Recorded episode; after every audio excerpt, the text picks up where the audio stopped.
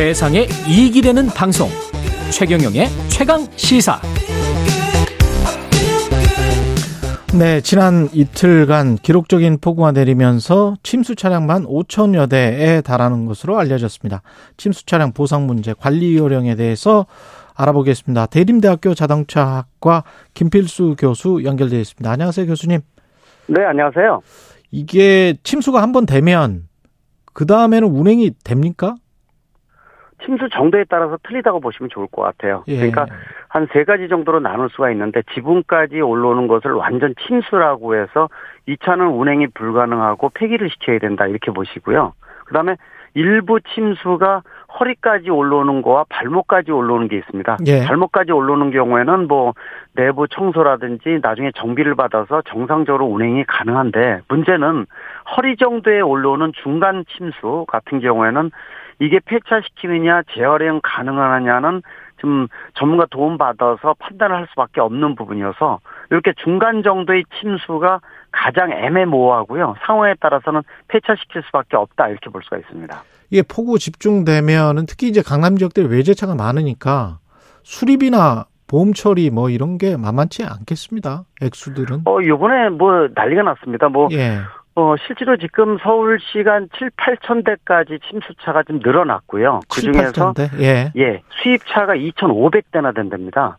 월요일까지만 해도 한 1,000대가 좀 넘었었는데 지금 2,500대니까 여기에 관련해서 아마 나가는 보험료 자체가 한 천억 원 정도에 이른다고 합니다. 그러니 뭐 이거를 산정하는 것도 굉장히 좀 복잡할 것이고 또 지불하는 비용도 크다 보니까 이 보험사들이 지금 비상이 걸렸습니다. 올해 이 다른 해에 비해서 특히 이 침수차가 많고 또 수입차가 많다 보니까 나가는 지출비가 워낙 커서 뭐 지금까지는 정부도 그렇고 여러 가지 뭐 어, 지금 국토교통부도 같이 참여를 해서 나이론 환자 줄인다든지 등등 특히 나이론 환자 같은 데는 자주 진단을 끊고 재진단서를 끊어서 하게끔 이런 여러 가지 절차를 밟고서 보험료 인하 작업을 지금 하고 있는데 예. 어, 이번에 침수로 인해서 보험료가 어, 지급 비용이 크다 보니까 또 보험료 상승 요인이 되는 거 아니냐라는 우려감도 커지고 있다고 볼 수가 있습니다.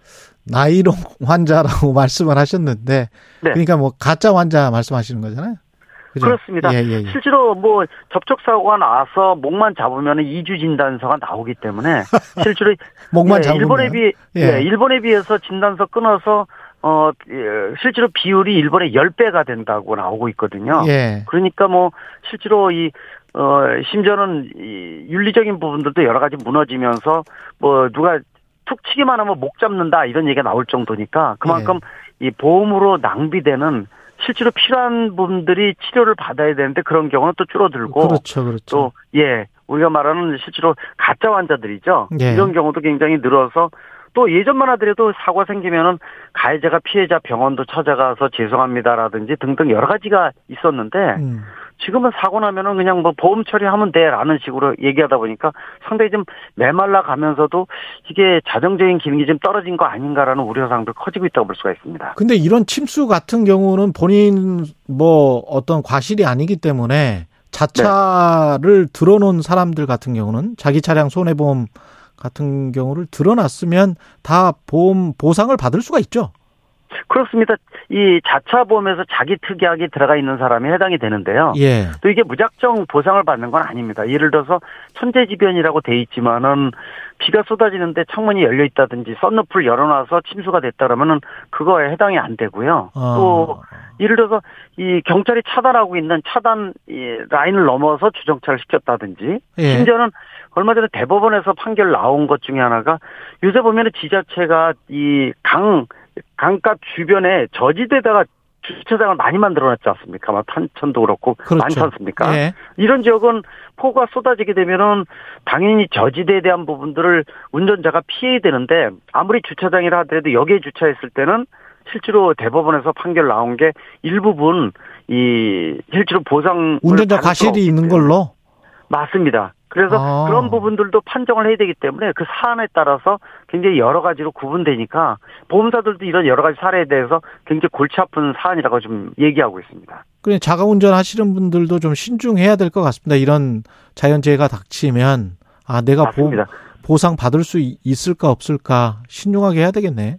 예. 그것도 그렇지만은 실제로 이, 이 보상을 받는다 하더라도 굉장히 불편해지는 거거든요. 아. 운행도 못하고 그래서 예. 실제로 이 폭우가 쏟아지게 되면은 저지대 있는 경우에는 어떻게 해서든지 좀 높은 데로 이동을 시켜야 되는 게 특히 음. 이제 심야 시간 밤에 올 경우에는 대책이 없기 때문에 그렇죠. 그래서 더더욱이 기후 이 날씨에 대한 것들도 면밀하게 좀 봐야 되지만은 국지성 포가 많기 때문에 차량이나 또 미리부터 점검을 안 하면 문제가 생긴 다음에는 아, 보상을 받더라도 불편해질 수밖에 없기 때문에 그런 부분들은 미리 대처가 중요하다고 강조할 수가 있습니다. 그리고 이번 폭우로 새로운 현상이 전기차 관련해서 문의가 많거든요. 전기차 같은 경우에 무슨 감전 위험이랄지 뭐 침수가 됐으면 뭐 이런 위험성이 따로 있습니까? 아니면은 그 감전 위험은 없습니까?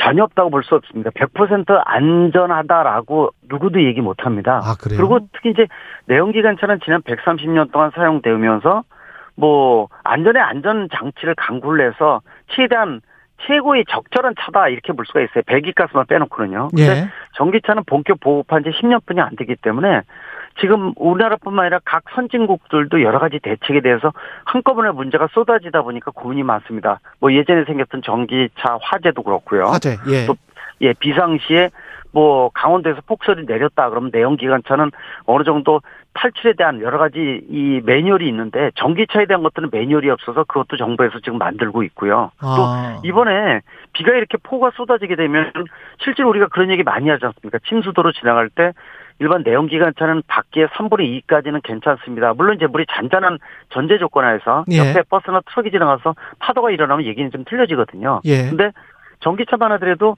바닥에 배터리가 설치되어 있기 때문에 아무리 음. 방수가 된다 하더라도 오래되거나 일이 같은 일이 반복되게 되면은 언제든지 물이 들어올 수가 있기 때문에 물하고 전기차는 특히 움직이는 가전 제품이 전기차기 때문에 상극입니다. 그래서 타이어의 반 정도 있을 때 그러니까 침수도로 되도록 지나가지 말아라라는 부분들도 좀 주지를 해줘야 되고요. 그다음에 음. 이 충전기 같은 경우에도 지붕이 없는 바깥에 노출된 충전기가 아직도 많이 있습니다. 예. 근데 이렇게 젖어 있거나 습기가 많은 상태에서는 절연 상태가 떨어진다라는 얘기는 이게 전기가 흐르지 말아야 될 곳에 흘러서 누전이 돼서 감전의 가능성도 있기 때문에 음. 내가 만약에 충분한 주행 거리가 확보될 정도 충전돼 있다 그러면은 이런 충전에 대한 것들도 지향을 하시는 게 좋고 또 충전을 하시게 되면은 실내라든지 또는 지하 안에 있는 이 주, 에, 충전 시설을 활용하는 거. 그래서 일반 내연기관차보다 분명히 전기차는 좀 더 조심하고 물하고 상극이라는 것도 꼭 알아두시면 좋을 것 같고요. 안전이 100% 보장은 분명히 없다고 말씀드렸는데 내연기관차보다는 좀 더 고민을 해야 된다 말씀드릴 수가 있습니다. 수소 전기차도 비슷한가요? 전기차랑? 어 그렇습니다. 전기차 자체가 어 최근에 나온 거하고 2, 3년 전하고 완전히 틀립니다. 일반 내연기관차만 하더라도 5년, 10년 하면은 큰 차이가 물론 이제 차이는 생기지만은 음. 기술적인 부분들이 차이가 좀 덜했는데 예. 전기차는 3, 4년, 4, 5년 전에 나온 거하고 지금 나온 거는 또 기술적인 차이가 두세 배 차이가 납니다. 그러네요. 10년은 간격이라고 보셔야 되니까 그 차이가 기술적으로도 많이 적용이 틀리다는 거. 그래서 이 4, 5년 전 전기차가 훨씬 더 취약하다고 말씀드릴 수가 있습니다. 지금 뭐 반침수나 뭐 어중간하게 침수된 차량 같은 경우에 폐차를 안 하고 계속 운행을 하려면 어떻게 관리를 해야 됩니까? 나중에 이제 장마 끝나면. 음, 일반 뭐 운행을 하다가 이 시동이 안 꺼졌었다 그러면은 이 기본적으로 살아있는 차기 때문에 이런 경우에는 뭐 시동 걸어서 엔진을 좀 뜨겁게 해서 안에 있는 수분을 좀 날려줘야 되고요. 또 네. 실내 같은 경우에 바닥에 물기가 들어왔다 그러면 제일 좋은 게 사실 신문이 수분을 흡수하는데 가장 좋습니다. 아, 신문지. 흡수, 네. 예, 신문을 굉장히 많이 깔아놔서 그리고 물을 흡수할 수 있는 재질도 기능성 재료 같은 거 많이 팔고 있거든요. 그런 예. 것들 실내에 나서 맑은 날 매트 같은 것도 말리고 이게 남아 있으면은 곰팡이가 생겨서 실내 공기질이 나빠지면서 아토피나 알레르기성을 유발시킬 수가 있습니다. 그래서 일단 비가 그치고 맑은 날 완전히 말리고 엔진룸도 말려서 차를 건조하게 만들어주는 거 그래야지 차를 오래 사용할 수가 있고요. 그리고 이렇게 폭우를 지나가고 뭐 장거리 운행을 했는데 차 상태가 그렇다. 특히 노화된 8, 9년 된 중고차다 그러면은 더더욱 점검 신경 쓰셔야 되고요. 일단은 물하고 상극이라는 거, 전기차는 더더욱 상극이라는 거. 그래서 말리는 것이 가장 중요하다고 볼 수가 있습니다. 그 침수 차량이 아주 싼 값에 중고차 시장에 나올 수가 있잖아요. 앞으로. 그렇습니다. 어, 떻게 식별할 수 있을까요?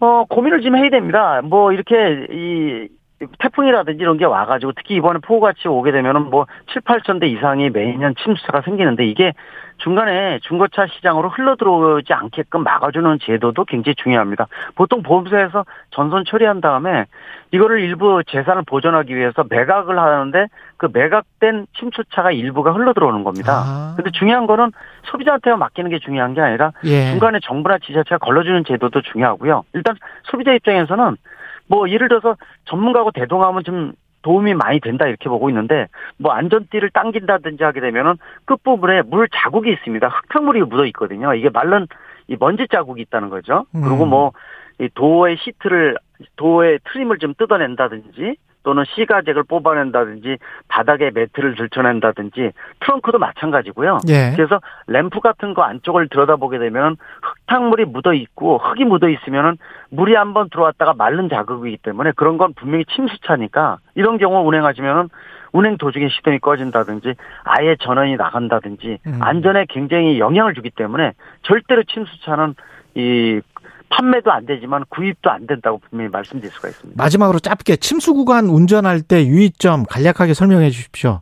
제일 중요한 거는 우회도를 찾으라는 거. 그게 음. 제일 중요하고요. 예. 꼭 지나가야 된다. 그러면은 이 내연 기관차는 밖에 3분의 2. 내가 만약에 앞차가 있다 그러면은 앞차의 뒤에 머플러 높이에 물이 넘어가는지를 보셔야 되는데 앞이 SUV면 나도 SUV 높이가 틀리기 때문에요. 예. 근데 전기차는 내가 맨 앞에 간다 그러면 창문 열고 머리 내밀고 내 차의 바퀴가 물이 얼마큼 들어온지를 봐서 좀 넘어갈 것 같다. 시동이 한번 꺼지면 끝난 겁니다. 그러니까 아. 진입하지 않는 게 가장 중요하고요. 음. 꼭 넘어가야 된다 그러면은 제가 말씀드린 내용 꼭 주의하고 전기차는 더더욱 조심하시기 바랍니다.